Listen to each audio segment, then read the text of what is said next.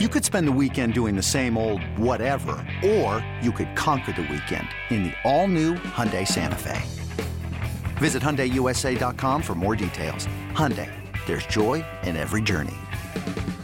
This episode is brought to you by Progressive Insurance. Whether you love true crime or comedy, celebrity interviews or news, you call the shots on what's in your podcast queue. And guess what?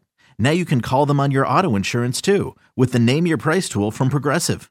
It works just the way it sounds. You tell Progressive how much you want to pay for car insurance, and they'll show you coverage options that fit your budget. Get your quote today at progressive.com to join the over 28 million drivers who trust Progressive. Progressive Casualty Insurance Company and Affiliates. Price and coverage match limited by state law. This is the Daily Tip presented by BetMGM. Now, here's Chelsa Messinger and Michael Jenkins. All right, let's bring him in, the publisher of collegefootballnews.com, and find out who will be drafted tonight and where he is. Pete Fiutak. Follow him on Twitter at Pete Fiutak as well. Pete, good morning to you. Thanks for being with us. And I'll start with a question which I'm sure you've answered a lot and thought about a lot over the past couple weeks. What's the deal with Will Levis? Are you a believer in him? And why is his stock rising the way it has? You mean Penn State's Will Levis? If we're going on the kid, the the premise of Russell Wilson's NC State? No, for oh Russell yeah, Wilson's Wisconsin. For, oh, first of all, save Russ, it. Russell Russ went there for three years. yes, yes, but he left you. He left you. He didn't want you anymore. He went to Wisconsin. So, so he could win. He has an so, NC State degree, sir. He graduated yeah, from NC well, State. Who doesn't? So, like, so, like, yeah. What? So Russell Wilson's Wisconsin.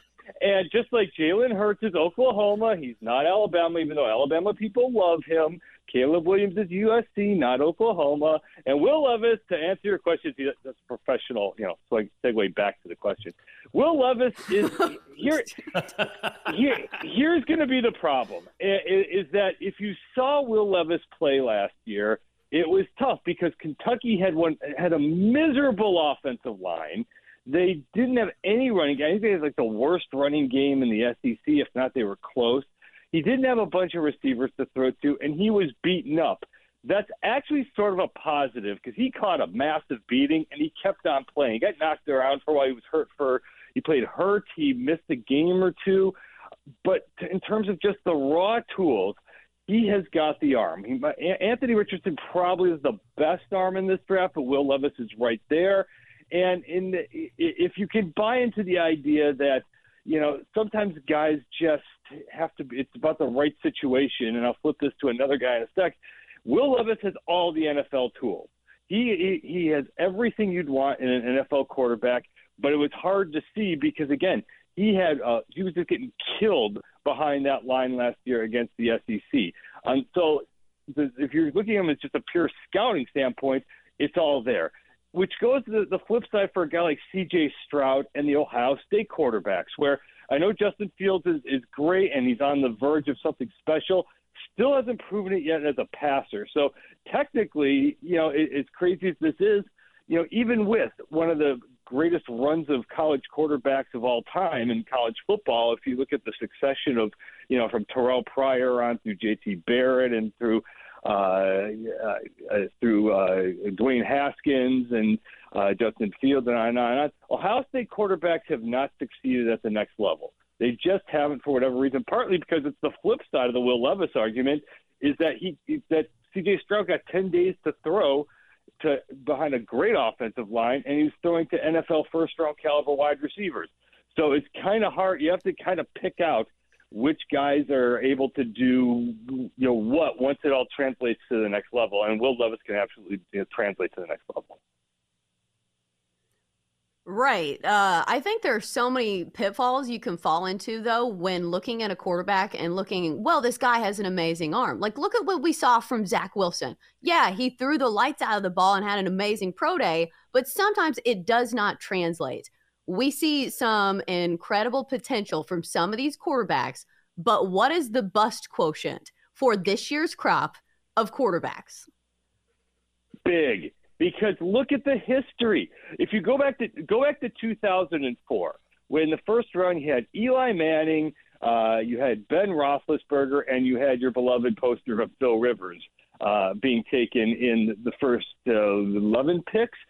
Ever since then, you're talking, there's like eight quarterbacks taken in the first round over the last almost 20 years who have really sort of been worth it. You know, we're talking, you know, Aaron Rodgers, Joe Burrow, uh, Patrick Mahomes.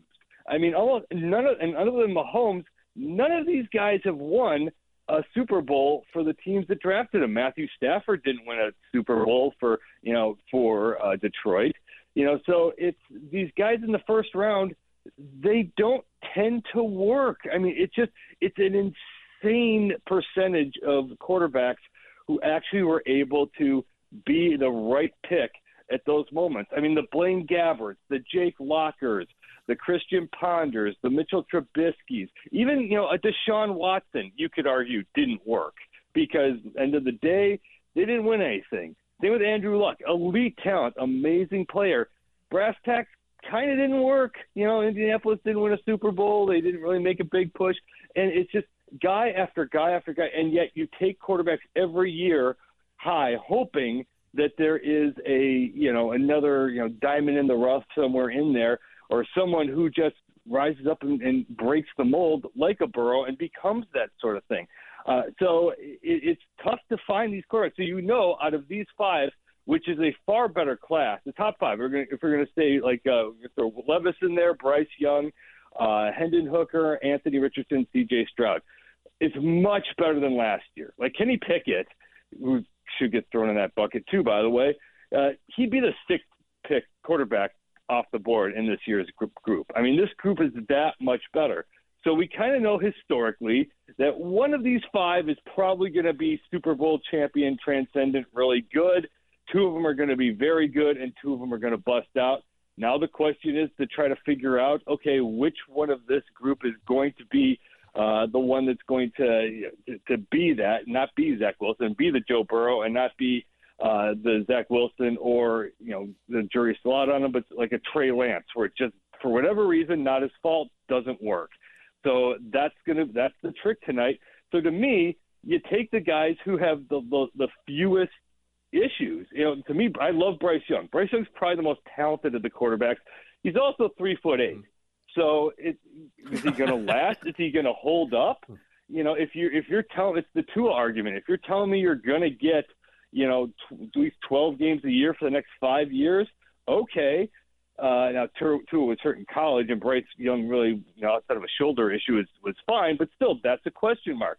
So, who's got those NFL tools that you can say that's pretty clean? Again, Will Levis, absolutely. C.J. Stroud has had a ultra clean off season of uh, workouts, looks the part, has been was great on the field. It's all there. If you can pass the Ohio State stigma, he's great.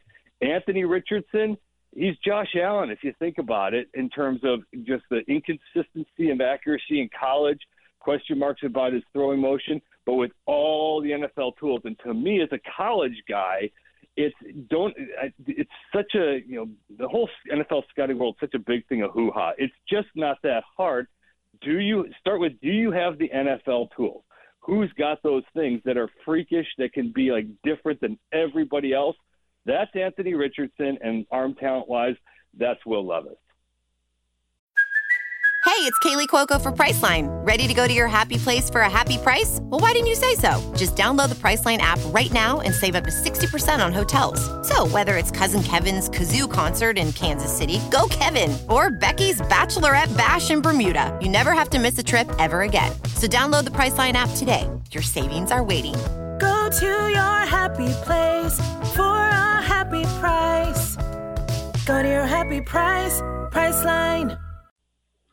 Yeah, Bryce Young trying to become the first little person drafted number one oh, overall oh, in the God. NFL. We'll see if that happens Baker tonight. Mayfield. We're talking with Baker Mayfield's the hey, one. Hey, man, ah, there you go. There's Oh, sorry. I got that. Number two, the, the, the, second little person. We're talking with Pete Fiutak, publisher of collegefootballnews.com. So, Pete, the S2 test, which is replace the Wonderlic. Bryce Young reportedly scored 98% out of 100. CJ Stroud reportedly scored 18%. Do you put Ugh. any impetus or any any sort of emphasis on this at all? Because CJ Stroud was asked about this and said, "Look, I, am not a test taker. Okay, I, I, I, don't care." So, what do you think? Uh, do, is this overblown? doesn't help if you're an Ohio State alum to think that oh that's my school. Uh, by the way, who had like like outside like the Mannings? I think there's a stat that I think Phil Rivers at your your speaking of NC State, I think had the best ever outside of like like Ryan Fitzpatrick or some of the hard Harvard guys. I think it was Rivers and Russell Wilson who had like the highest Wonderlic tests ever. So like those guys are the ones. Yeah, I put some stock in it. Look, it's I, I know it's it, it's real dicey because you know, oh, I'm a not not a great test taker. Well, you're a college student. You should have you know figured it out by that point if you're really a student. But obviously, these guys are there to play football. Uh, it's just it shows focus, it shows work because you can work on the Wonderlic test. I'm an idiot, and I nailed the Wonderlic. It's not that hard. You can find it online. Uh, it's it's it's really not. It's it's kind of like the driver's test. If there's a stop sign, should you a hit the pedestrian walking across, b gently nudge him, or c let the pedestrian pass? Like it's it's just not that hard. So it, it's you're. I get it. I don't put that. I don't, it's not the end of the world if you're not crushing the kit, but it does kind of go to show. It goes to show like it's part of the whole mix. It's just part of the whole. How quickly can you grasp a new playbook when you've got your third offensive coordinator in four years coming in in the NFL? It, it's just kind of it's just one of those things that's part of it. It's certainly not a disqualifier. CJ again, CJ Stroud has been great. He was a great leader. You know, great on the field.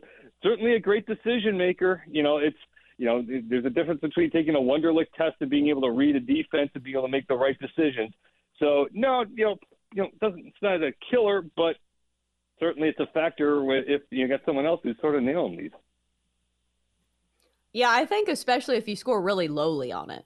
Like maybe you don't get knocked down if you do all right, but if you just absolutely fail it, I do think it's a problem. But we are running short on time. Give us a storyline outside the quarterbacks that's going to be a big one tonight.